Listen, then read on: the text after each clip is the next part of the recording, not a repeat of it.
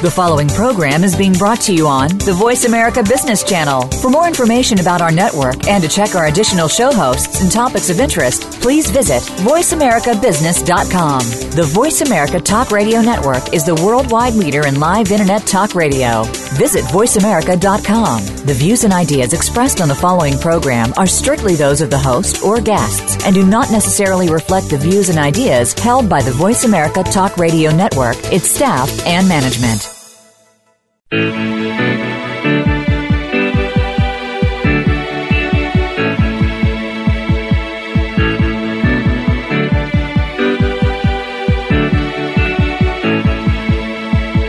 hour of the Costa Report is brought to you by IBM. Big data at the speed of business. Welcome to the Costa Report. I'm Rebecca Costa, and thank you for joining me for another two hours of Straight Talk Radio.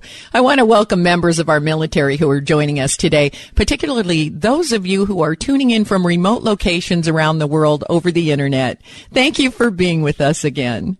In just a moment, Dr. Derek Cheung will be joining us to talk about all of the scientific breakthroughs which had to happen to make cell phones, nuclear power, tablets, and space travel possible and more importantly, where technology is headed in the not so distant future.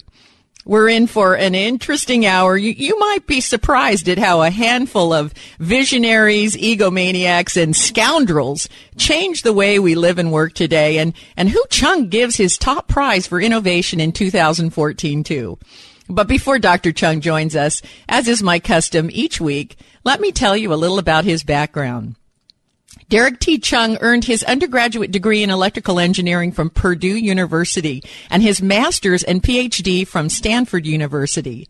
Similar to many of the innovators Cheung describes in his landmark book, Conquering the Electron, his career began as a scientist. He started in the 1960s as a research engineer at Fairchild Semiconductor, one of the first technology companies in Silicon Valley.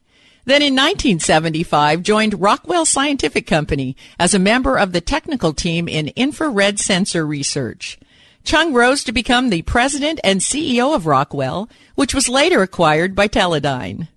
But leading and overseeing the transition of Rockwell from a research and development laboratory to a major for-profit technology company was only part of the important role Cheung was destined to play in advancing the frontiers of science in the areas of information sciences, semiconductor technologies, electro-optic devices, and high-performance infrared sensor technologies.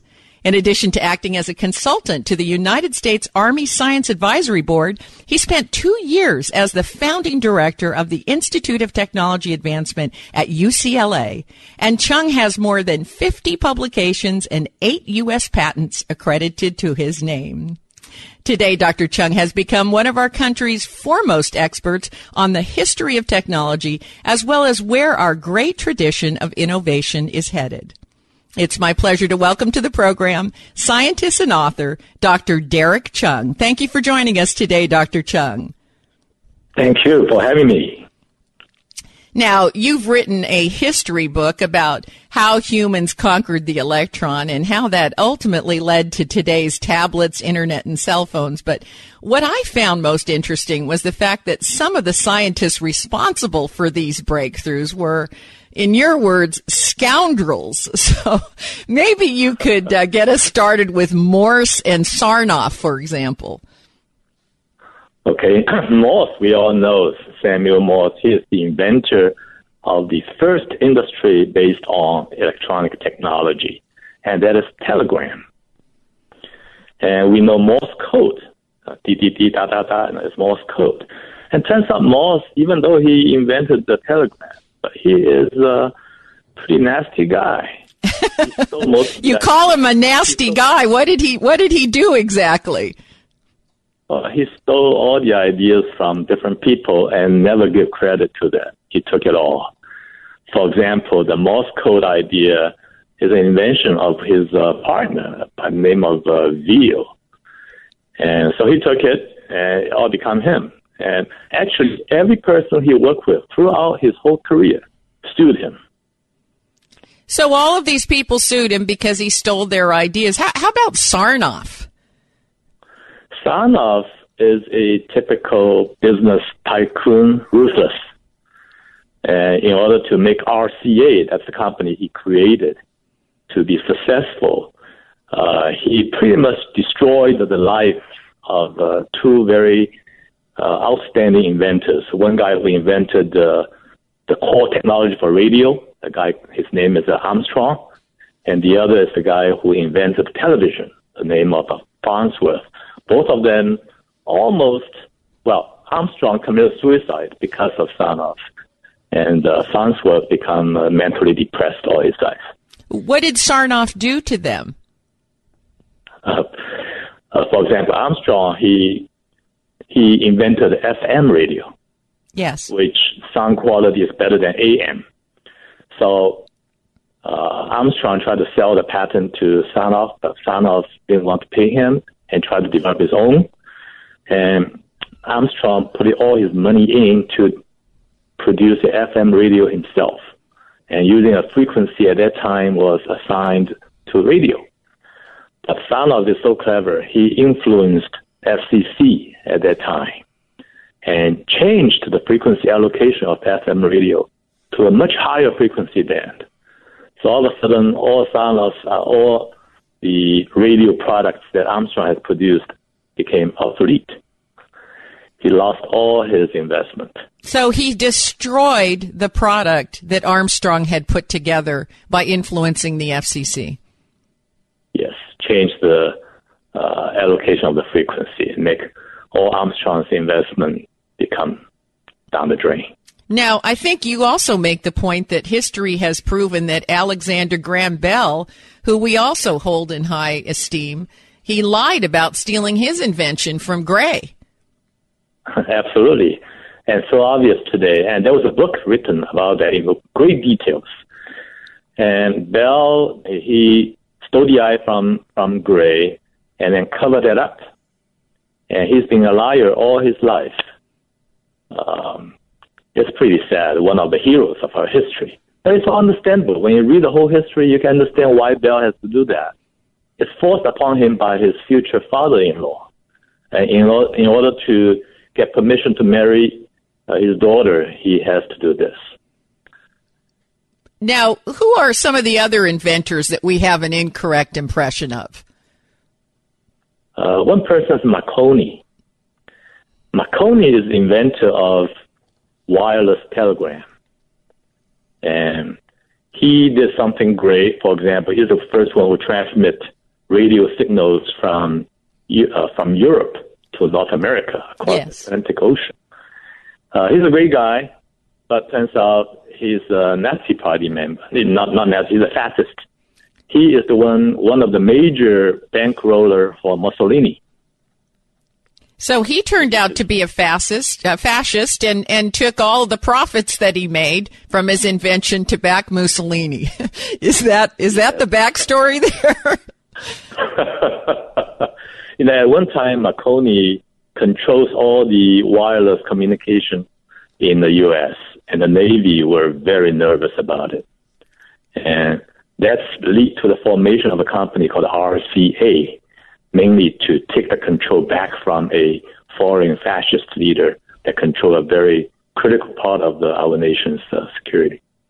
Absolutely. Now, what I found very interesting about your book, uh, Conquering the Electron, is that you give all these backstories of uh, people that we have elevated in the scientific community uh, uh, to almost godlike status. You know, they were they they right. they could do no wrong. But then, as we're reading, we discover that uh, many of them were, as you describe, scoundrels.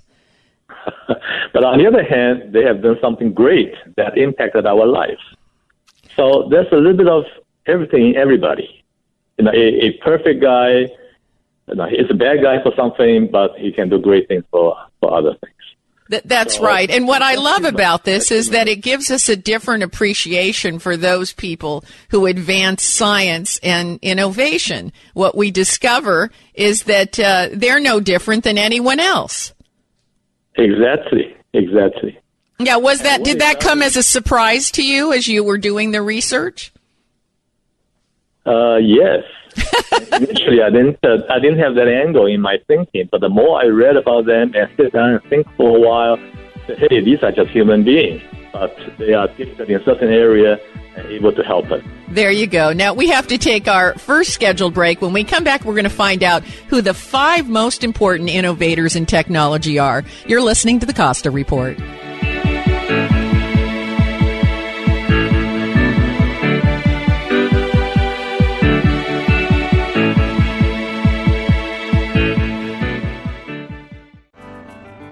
Now, if you've been listening to the Costa Report, you know that I'm on the air each and every week for one reason. It's become very difficult to separate fact from unproven beliefs, and the media, who we used to be able to rely on to tell us the difference, has become one of the worst offenders of all when it comes to making a distinction. But in addition to being on the air, I've written a book which explains why losing a grip on the facts is so dangerous. It eventually culminates in irrational public policy, something many of us worry about today. So I'm urging you to go to RebeccaCosta.com and get your copy of The Watchman's Rattle, an eye opening book which, after the first few chapters, you'll be telling all your friends about. That's The Watchman's Rattle at RebeccaCosta.com. Do it now, RebeccaCosta.com, and remember, The Watchman's Rattle. I'm here today with Scott Caraccioli. Where can people go to get Caraccioli Cellars wines? The best place is your computer and go to caracciolicellars.com and that's C A R A C C I O L I Cellars with a C. Or if you happen to be in the Carmel area, visit our tasting room in downtown on Dolores. We're also available in many restaurants. We're distributed in about 15 states and we direct ship to about 30. So there's a good chance that we can get it to your door. And I will tell you that the easiest way to get the wine is to go straight to the website. It makes it so convenient to have it arrive at your doorstep. I cannot tell you how many dinner parties I've had where, even though you're not that far away from me, I've ordered by mail so that the wine would arrive in time for my dinner party, and it always has. Visit the Caraccioli Tasting Room on Dolores Street in Carmel by the Sea, or find us online at caracciolicellars.com or reach us by phone 831 622 7722. Hi, it's MZ. I want to share some really personal information with you. It's a fact that as we age, it becomes more challenging to do certain things that used to be much easier for us to do when we were younger. I'm 63 now and I can't hop across the beach rocks that I used to do with ease 20 years ago. It's clear to me that at some point in the future I will probably need help doing things I do with ease by myself today. My wonderful mom Kay is at that point now. At 30 plus years older than me, Kay is still able to give great motherly advice just as always and voice excellent radio spots. But she now needs some assistance doing things around the house and keeping her mind and body engaged. Thank God for Jackie Tucker and her wonderful staff at Care from the Heart in home services here in Santa Cruz, in business for the past 18 years. Entrusting a loved one to the care of someone outside the family can certainly be a stressful experience. Not with Care from the Heart. Every associate is competent, professional, and sensitive as can be. What sets them apart is the prompt response when care is needed. If you or a loved one needs help, a little or a lot, at home or in an assisted living facility, I strongly recommend Care from the Heart in home services. Call 476 8316 or online at carefromtheheart.net. Call 476 8316 or carefromtheheart.net.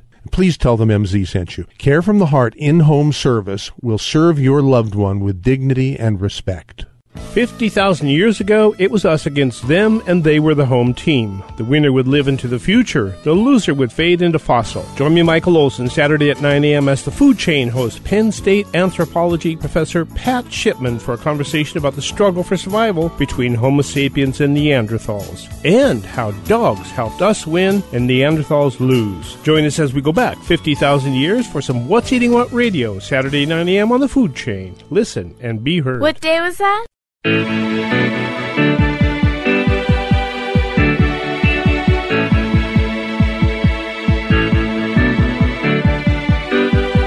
Welcome back to the Costa Report. I'm Rebecca Costa, and my guest today is former president and CEO of Rockwell Scientific and Teledyne and author of Conquering the Electron, Dr. Derek Cheung. And before the break, you were talking about some of the backstories behind how major discoveries came about and some of the bad behaviors which have been associated with these advancements. Um, I want to make the point that your book is not a typical history book uh, because you felt that it was important to tell the story the way it really happened, uh, which is not linear. In other words, the way that technology evolved was kind of messy with some aspects racing ahead before other key developments were available. And in many instances, these developments were happening at the exact same time rather than in sequence. So how did you tackle the fact that the history of technology isn't this neat linear narrative? Yeah, that's in real life when when you have an invention, it's hard to say who is the person who really made it happen. There are a lot of precursors to it, uh, but you have to look at what people have done that lead to the impact in in uh, in our lives. So from that angle, you you can unravel this uh, bundled thing quite clearly. Some people their work is peripheral, but add to the to the collection of ideas, and yet there's one guy come forward somehow make make it all together and push it through a threshold. Right. So, you know, it's hard to account, as you say, for peripheral contributions. I think what you were uh, looking at was who was the person that brought those peripheral contributions together and actually had the greatest impact on how we work and live and, and also work following that. Correct. So, for example, the uh, Viking chief discovered North America way before Columbus. Yes. But the discovery has no impact in history. So Columbus got all the credit. No, that's correct. Mm-hmm. So now let's move on to the five most important figures in conquering the electron. I, I believe you start with Volta. yeah, that, that's a tough uh, thing because there are so many great guys who it's hard to say he is not among the five he's, he's, he's in. But I will group into two categories. One are pretty old, uh, kind of uh, historical figures, like Volta, who invented the battery, which started the whole thing which was in the 1800s. So it's 215 years ago. And after the battery, uh, we have Faraday, the grandmaster. He discovered the principle of motors and uh, generators, among many, many other things. And by the way, Faraday never had any formal education. He's a self-taught person. Mm-hmm. And yet, his history is one of the greatest scientists. And after Faraday, you, know, you have uh, Maxwell, is a super genius. He written down, you know, he wrote down four equations, simple equations, that describes everything you need to know about electromagnetic waves and beyond. And he, he predicted the radio waves before people have ever discovered it. Mm-hmm. Just a remarkable, and these are the foundation for the electronic technology. And then going to the more modern times, you have uh, uh, Edison, we all know Edison, and he has done great things. He, he's the one who got electricity into homes, which is a huge step forward. And one of the he did is to discover that the, the electric current can you can make it flow in one way but not the other. When he was working on his light bulb experiment, yes, and that has huge consequence. That directly leads to the development of transistor and chips today. That phenomena. Because of that uh, uh, one direction flow property that Edison found, later on there's a guy called De Forest. He accidentally discovered using three electrodes he can develop a vacuum tube, vacuum triode. And the vacuum triode can amplify weak signals, can do electronic switching of current, and these are the fundamental properties that lead to the development of radio, radar, television, computers, GPS, all those things with a vacuum triode. Okay. So the invention of the vacuum triode is like invention of the wheel to transportation. And people built the first electronic computer called ENIAC using vacuum tubes, 18,000 of them. And that's the first electronic computer. Okay, then the problem with vacuum tubes is they are too costly, they are too bulky, consume too much power, and you need something better, can do the same thing, but much smaller and cheaper. And that leads to the invention of transistor at Bell Labs. There were three scientists there who discovered the transistor technology. And one of them, by the name of William Shockley, is also responsible to start the Silicon Valley. Now that's an interesting story. I was surprised because uh, I had a career in Silicon Valley myself, and I, I, never stopped to think of how Silicon Valley came about. But uh, according to your research, it was William Shockley's desire to work somewhere close to his aging mother. Right. And William Shockley was the authority on transistor technology at the time, 1955. He was at Bell Labs. He's the leader of the transistor team, and he wanted to get rich. Fame is no longer the most important thing for him. He wanted his name to not only appear in those scientific journals, but in Wall Street Journal. okay. So, From scientific journals to Wall Street Journal. There we go. There's a, there's right. a, a, quick path. Right. And he know in order to start his own transistor company, he need uh, financial backing. He need investor. And he got investment from his old buddy, a guy called uh, Beckman, Alan Beckman, the Beckman Instrument. Uh, it's another PhD from Caltech. So Beckman is willing to invest a million dollars with Shockley. And Beckman wants Shockley to have his transistor company in Southern California, in Fullerton. Mm-hmm. And uh, and Shockley said, no, no, I want to be in Palo Alto. Uh, and he got uh, Frank Terman, the Fred Terman, the dean of engineering at that time at Stanford, also came to uh, argue for him. And finally, Beckman gave in. So Shockley started his company on, at the corner of El Camino Real and San Antonio, near Mountain View and Palo Alto. Mm-hmm. Now, is that the and same Beckman of Beckman Instruments? Yes. Oh my goodness! See, see it, it, there was so much interrelationship, as you know, having worked at Fairchild Semiconductor, which became the birth parent of so many startups. That I think what right. people don't have an appreciation for was how enmeshed and what a fraternity and sorority it was in Silicon Valley. Everyone knew everyone, and everyone had worked at effectively the same places at one time or another.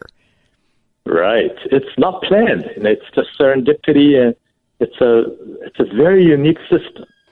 But all started by Shockley. Now, he he built this company with Beckman's money, and he tried to recruit his colleagues from the old Bell Lab.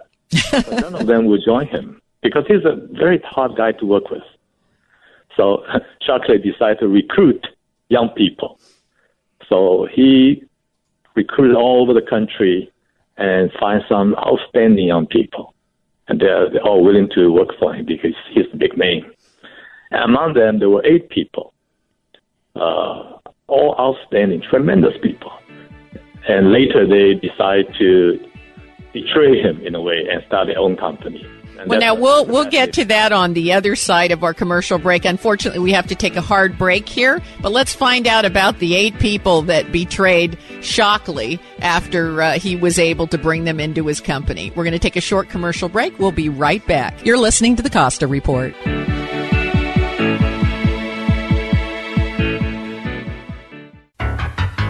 Have you checked out the Costa Report blog yet? Well, what are you waiting for? There's no quicker way to find out what newsmakers are saying than the Costa Report blog at RebeccaCosta.com.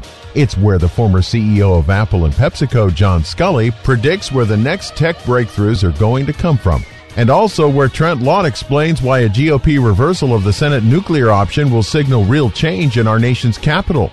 And the Costa Report blog is where you'll discover why Alan Dershowitz is worried that ISIS is adopting Hamas like tactics. You'll find all this and more at the Costa Report blog. A new blog is posted every week, and they're short, pithy, and tell the unvarnished truth. Just go to RebeccaCosta.com to get the latest blog.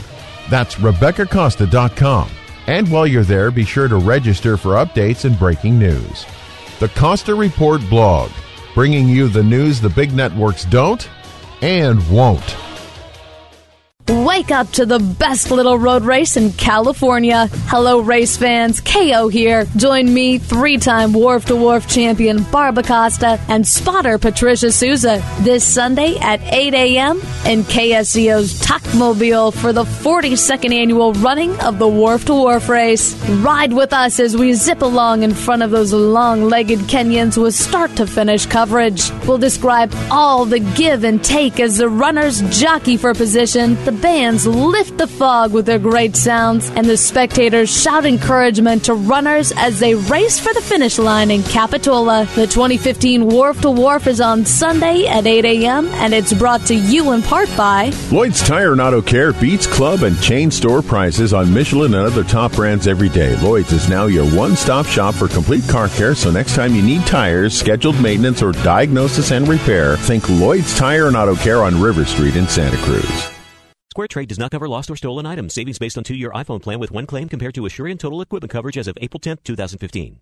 Don't overpay for phone insurance. Save with Square Trade phone protection instead. Phone insurance from Verizon, Sprint, or other wireless carriers can cost you as much as $11 every month, plus up to $199 deductible when you break your phone. Square Trade phone protection is less than $5 a month. We can save you over $240. Start saving with Square Trade now. Visit squaretrade.com. That's squaretrade.com. We've all heard the term baby boomer referring to those born from 1946 to 1964. There are an estimated 80 million baby boomers, with the first wave hitting the Social Security and Medicare systems in recent years, with more to follow. Many healthcare experts are predicting epidemics of Alzheimer's, type 2 diabetes, heart disease, and cancer among this group. However, these impending epidemics can be averted, as there is a new group emerging. This group we call the baby bloomers, because despite their chronological age, they are still physically fit, active, working, and playing. They've heard Dr. Wallach's message regarding diet, lifestyle, and nutritional supplementation. So while many around them diminish in health and vitality, they are blossoming and blooming into vibrant, healthy, on the go people. Wouldn't you rather be a longevity baby bloomer? For more information or to order, call Andy or Phyllis Anderson at 888-245-0300. That's 888-245-0300.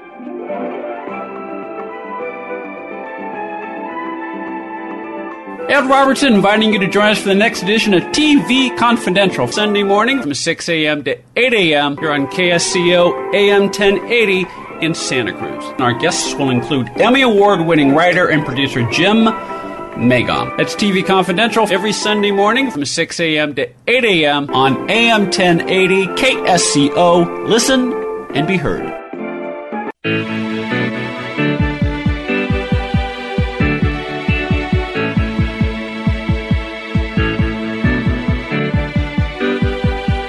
Welcome back to the Costa Report. I'm Rebecca Costa, and if you're just joining us, our guest today is Dr. Derek Cheung, who is uh, just explaining that Shockley, who was responsible for the very beginnings of Silicon Valley, was a difficult fellow to work with, and and finally found eight young people to join his early venture who ended up betraying him. Is that right, Dr. Cheung? Yeah, you can say it that way, uh, because Shockley is such a bad boss to work for. Not only his style, his paranoid, he will conduct lie detector tests on his employees, uh, but also he's not very good businessman. Uh, even though he's working on transistor, he, he feels that somebody else is already ahead in transistor technology, so he has to do something different. So that makes the eight young engineers very, very concerned. And they cannot talk with their boss, so they decide to skip his, uh, his their boss and go to the investor, to the uh, to the boss directly. That's Beckman, and that typically is a no-no, right? right. They went to the person who was controlling the money that Shockley depended on. That's right, and they told uh, Beckman said, "Hey, please uh, get this guy out of here. Send him to university, or or uh, just don't let him manage us. We can run the company." Mm-hmm. And but Beckman has made a commitment to Shockley. At that time, he was a Nobel Prize winner, the inventor of the transistor. He's a he's such an authoritative figure. He cannot do that. So Beckman sided with Shockley, and then pretty much forced the eight guys they have to leave. So they decided to leave together and find uh, find jobs together. And that comes in another interesting person. His name is uh, um, he, the, the new guy coming in is a banker from Wall Street, mm-hmm. and he's an investor, a young investor. And he described to them that, hey, you guys don't need to look for a job together. Why don't you get some investment and start your own company? You'll be the owner yourself. So that was the beginning of uh, uh, venture capital system in the uh, in Silicon Valley. That's right. Bankers, actually, there wasn't any venture capital, uh, so to speak. There were really bankers who came in and said, it doesn't make any sense for you to split the team up and go your separate ways. Uh, why don't we finance a, a, small venture and see how you do? Yeah. And uh, the banker was able to find a rich guy who is interested in technology to put in one and a half million dollars to start semi, uh, Fairchild Semiconductor. Yes. And in this arrangement, the eight guys each has to put up $500 of their own money as kind of a spin in the pot, and each of them will get some equity. You know, eight of them will share 10% of the company. And later on, when they when the company bought back their share, each of them makes two hundred fifty thousand dollars in in three years. Oh, okay, but in those days, that was a lot of money. yeah, that's a lot of money. That was a lot of money. So that's the that's kind of the beginning of the Silicon Valley culture. But I have to you, you mentioned about the heroes of uh, electronics. Out of the eight, there are two very well known, one or maybe more than two. One is Robert Noyce, Bob Noyce. Yes. And the other is uh, Gordon Moore, the Moore's Law. And the third person is Jim Kleiner, the Kleiner Perkins, the venture capital company in the Valley. Yes. And so, so all those eight people have done tremendous things. But Rob, Robert Noyce, Bob Noyce in particular, he is the one who built Fairchild Semiconductor, built Intel, president of the Semiconductor Industry Association. He he epitomizes uh, the spirit of Silicon Valley. And technically, he's very good also. He's the one who invented the chips, microchips, the integrated circuit, when you connect all the transistors together. Yes. To form a, uh, yeah. So, Bob, and, and I would like to add that Bob Noyce is not one of your scoundrels. No. he was an honorable scientist and inventor, and uh, your book also includes some examples of that as well. Now, I'd like to move on. You you recently awarded your uh, gold, silver, bronze, and honorable mention awards for the top innovations of 2014. So, uh, and I don't want to let you go without talking about those awards. So, working backwards, the top award for 2014 goes to touch free controls. Tell us about that uh, they are beginning to see the uh, technology trend of building chips which can sense the brainwave. And uh, people are already using that to control artificial limbs and all that. I, I think in something, the chip will pick up your brainwave and actuate the, uh, the mechanism. So I think we'll begin to see more and more of these kind of things.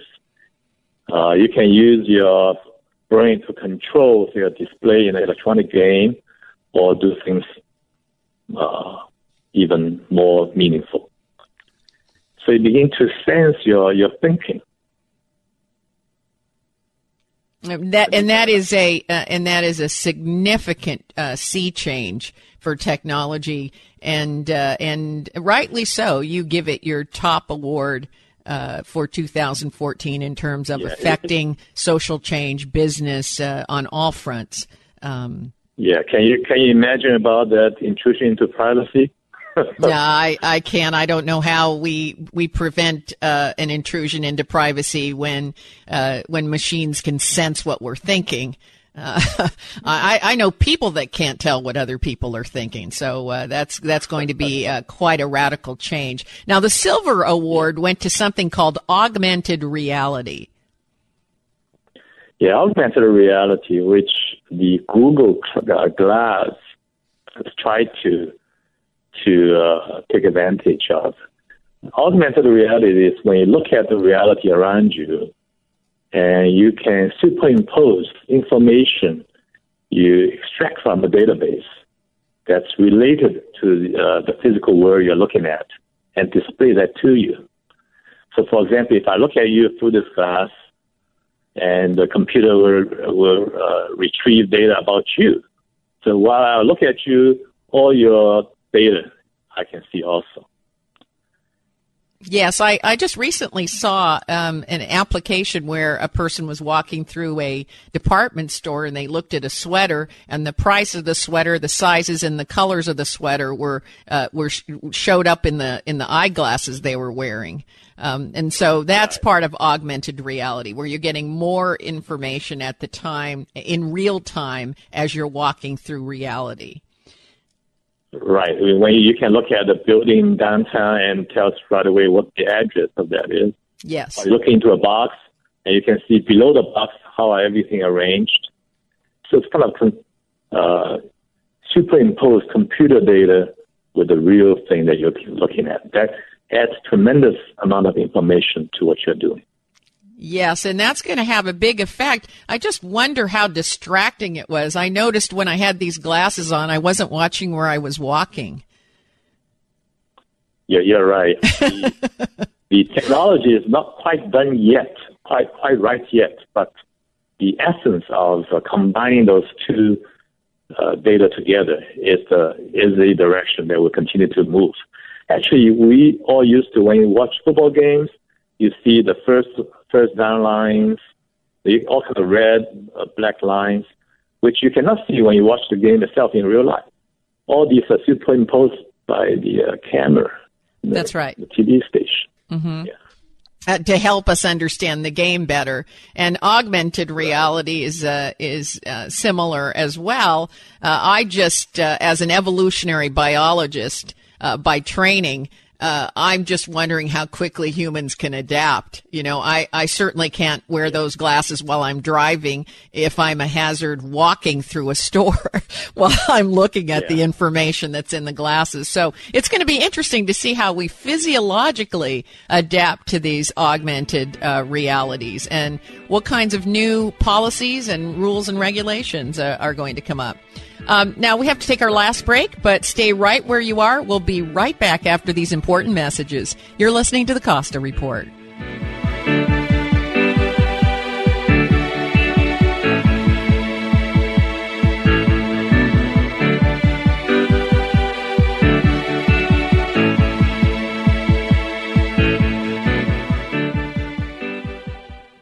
Hi, I'm Amy Tobin, cookbook author and culinary expert. Strawberries blueberries, blackberries, and raspberries. Dole has a bounty of berries ripe for the picking. Fresh berries are not only delicious, but some of the most powerful disease fighting foods available.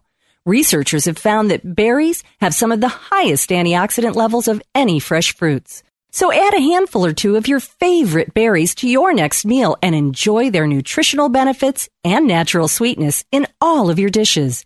From salads to desserts, and everything in between. For fresh tips and ideas from Dole's berry experts, visit berries.dole.com. And be sure to check out the pages of mouth-watering recipes. Whether it's a sweet and savory blueberry cranberry chicken salad or a simple strawberry sorbet, Dole has the perfect berry to inspire your next berrylicious dish.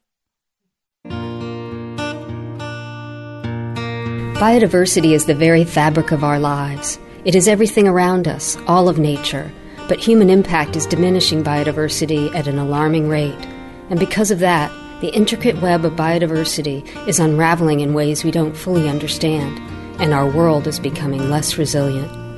That's why we are biodiversity advocates. We're the E.O. Wilson Biodiversity Foundation. Guided by the greatest living naturalist, E.O. Wilson, we champion research and education that expands our understanding of biodiversity and informs worldwide conservation efforts. The E.O. Wilson Biodiversity Foundation is building a movement of environmental stewards like you who share our sense of responsibility for the living world that is our home. Join us in our quest to protect biodiversity, the fabric of our lives Visit eowilsonfoundation.org. The sun is high in the sky, which means it's time to get your RV and trailers ready to roll. Hi, I'm Rena Mills, owner of RV Service Center of Santa Cruz, your locally owned RV parts and repair center with over 38 years of service to the Central Coast community. In addition to RV repairs, our qualified staff services and maintains boat, horse, and utility trailers, in addition to toy haulers. We also restore vintage RVs and work hand in hand with all insurance companies to ensure that your RV is restored to its original condition. Fisherman RV Service Center is now offering 20% off its axle service for your boat trailer, a must do every two years or 5,000 miles. Get your RV and trailers ready to roll with the help of your friends at RV Service Center. You'll find us easy to reach and easy to use at 2525 Mission Street, Cross Streets, Mission and Swift Streets in Santa Cruz. Call us at 831 427 0881 or rvscsc.com. For the last 60 years, Coast Paper and Supply has been serving locals and businesses for all their cleaning and paper supply needs. With an 1,800 square foot showroom and nearly 5,000 products, you'll find everything you're looking for in the way of janitorial supplies, retail and industrial packaging, and disposable food service products for business or home. Not to mention their huge selection of boxes and shipping supplies. Their family owned and operated business is located at 151 Josephine on River Street in Santa Cruz. Call 831 423 3350 or visit coastpapersupplyinc.com. A proud member of Think Local First. Join me for It's a Question of Balance with Ruth Copland Saturday evening 8 till 10. My in depth arts interview is with William Finnegan, award winning literary journalist and narrative non fiction author. His new book is Barbarian Days A Surfing Life. And I go out and about for questions that matter to interview people on the street about this week's topic Whose country is America? Join me Saturday evening 8 to 10 on AM 1080 or KSCO.com live stream. Welcome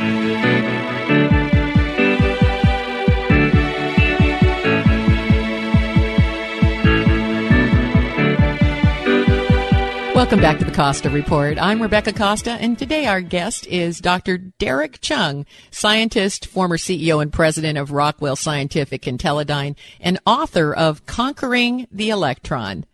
Now, uh, Dr. Cheung, you gave your bronze award for the most important innovation of 2014 to drone technology. Is that right?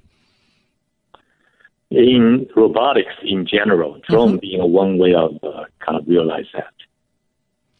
And uh, and why why uh, call out drones at this particular time? Is it the commercial application from military to commercial that is uh, that interested you? Yes, I think that's a very good personification of uh, do things without a human in the loop, mm-hmm. uh, including drive driverless cars and all that. And the way, the reason it can be done is because of the power of microelectronics. The microprocessors are getting smaller, but more and more powerful and cheaper. So you can allow to implement a lot of the clever algorithms in a very cost effective way. And that opens up, that enables so many things that machine can actually do better than human, like a drone.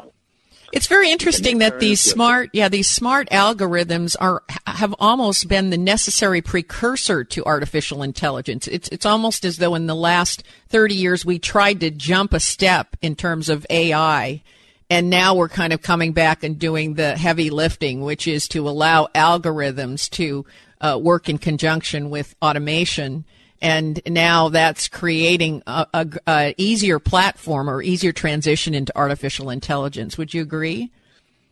Yes, that's exactly right. Because some of the algorithm takes a lot of computing power to implement. Yes. In the past, you cannot carry a big big computer to do that, but now you can do that in a tiny chip, which costs very little. So all of a sudden, all those algorithms can be implemented in a practical way, and that opens up the whole field. Yeah, that's what I meant about uh, the history of technology is messy. Uh, sometimes uh, certain aspects get ahead of other developments that are necessary in much the same way, for example, that Charles Darwin discovered the theory of evolution before Gregor Mendel uh, discovered the mechanism by which uh, evolution occurred. These things don't happen in the sequence that they're needed all the time, which makes uh, writing a history book kind of challenging. Yes, no, actually, that one big example is the big data. Now, you can see patterns of things, but before you understand why, but it's there. Yes, absolutely. Now, I, I have a question to ask you, um, what, and I and I want to be sure I get to this before we run out of time today. Um, I'd like to know if your research uncovered anything about the role economics and regulations play in encouraging innovation. There are a lot of people that believe that there are certain conditions which inhibit or spur innovation. Did you see any evidence of that in your research? Absolutely. Uh, for example, recently the oil price dropped so much, and I think it's a very bad thing for uh, all the research on alternative energy and energy efficiency. And it, repeats many times in history. When you begin to do some research, all of a sudden some regulation, some financial condition change, bang, everything stopped. And to be only to be restarted 10, 15 years later. Is that because or, those markets are driven by uh, economics and not necessarily by you know what is better for the environment or might be better for the uh, economy of a particular country? Um, I think the economy still comes number one among all the factors. Mm-hmm. For example, now everybody have to car, build uh, fuel efficient cars uh, when the gas price is expensive when when it gets the price drop, people don't care anymore and lose interest. And yet, the innovators that you write about, they outside of a couple that you know, Shockley as an example, but uh, the innovators you write about, they didn't seem so driven by wealth or money. They didn't. They they seemed like the David Packards of the world, the Bob Noyces of the world. Regardless if there was an economic benefit or not, they seemed driven by the pure joy of innovation. Exactly. Uh, what I mean is, for example, nowadays lots of the research based on funding from federal government and other university research, basically. So if the, there's a sudden change of policy, then the amount of resources available dwindles, and number of people, number of projects will be decreased, and yes. that has a negative impact. Yes. It has a negative impact on funding. Yeah, it has a negative impact on venture funding, on uh, IPOs, on every aspect of building a business. But I'm wondering, does it really impact a real innovator, a true scientist? How much no. does do economics impact the people who uh, strive for making a scientific breakthrough or discovery? I think only statistically there may be less number of people, that kind of people involved, engaged in this kind of research. But those who are doing it, there will be no impact.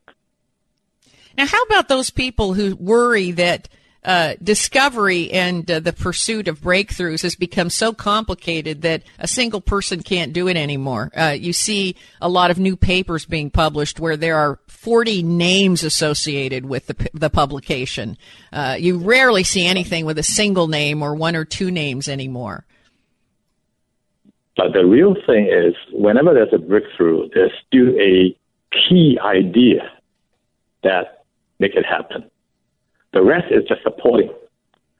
So whoever that conceived that nugget of the whole inve- uh, new invention is still very much the driver. Now, you, you need a lot of people to implement that or build a system together. Uh, the system that's unique is still based on one or two ideas. Those ideas typically don't come from a group of uh, committee members. They come from individuals. So the vision itself comes from an individual, but the implementation and bringing it to reality requires a, a large group of support and peripheral contributors. Right. When you have a group of people work together, it's a kind of consensus by committee. You end up with very mediocre solutions. You need an individual file guy. He can be wrong, but when he's right and get across, you know, it's really something impactful. Like a Steve Jobs type yeah. right? Yes. Now, now, lastly, do you have a website where listeners can go today to get more information about your work and also about the book? No, I don't have one yet. But you don't have. Here you are, a scientist on the bleeding, the cusp of technology, and you do not have a website. Uh, yes. Well, let me say this. Your book is available on Amazon.com. So for listeners today that'd like to get more information and read some of the reviews, uh, which are outstanding, by the way, they can go to Amazon.com. The name of the book is Conquering the Electron. And that is all the time we have today. But I want to thank you, uh, Dr. Cheung, for, uh, for your research and, um, and explaining to us how we've come to depend so much on technology. I hope listeners will go out and r- run out and grab a copy of this book. It's absolutely fascinating. Thank you for taking time to be with us today, Mr. Cheung. Thank you, Rebecca, for having me. It's very enjoyable. If your station is leaving us after this first hour and you have a question or a comment to make about our interview with Dr. Derek Cheung, you can email me at RebeccaCosta.com or drop me a note on Facebook, Twitter, and LinkedIn. And if you missed the full interview with Dr. Cheung or any of our other guests, you can download previous episodes of the Costa Report from our website, Apple iTunes, Podbean, Voice America, and our YouTube channel. We're all over the internet. And while you're at our website, take a moment to check out the videos, the blogs, articles, and by folks you know, uh, people like Richard Branson and Trudie Styler, Donald Trump, E.O. Wilson. Our web team does a fantastic job of keeping the website chocked full of current content, including a calendar which shows where I'll be speaking in your area and uh, and when you can see me live. So be sure to click on the pull down menus at the top of the homepage at RebeccaCosta.com. It's easy to remember. It's myname.com. And while you're enjoying all the information that they've got posted on the website, be sure you pick up a copy of The Watchman's Rattle. Just click on the image of the book and it'll take you right over to an ordering page. Uh, the Watchman's Rattle is the only book that shows how complexity, overregulation, more data than at any other time in human history has produced gridlock and an alarming confusion between empirical facts and unproven beliefs. So get your copy of The Watchman's Rattle. Do it now. My guest next week has asked us to keep his appearance under wraps for a few days for reasons I have yet to get to the bottom of. I, have been told that we have permission to announce his interview in the next two or three days, and, and he's going to tell us the reason he asked us to keep the interview confidential. So uh, I, I hope he does that. So please check your local station to find out who's on deck one week from today, and we'll see you right back here on the only news program that puts policy ahead of politics. Now stay tuned for a second hour of Straight Talk Radio. You're listening to the Costa Report.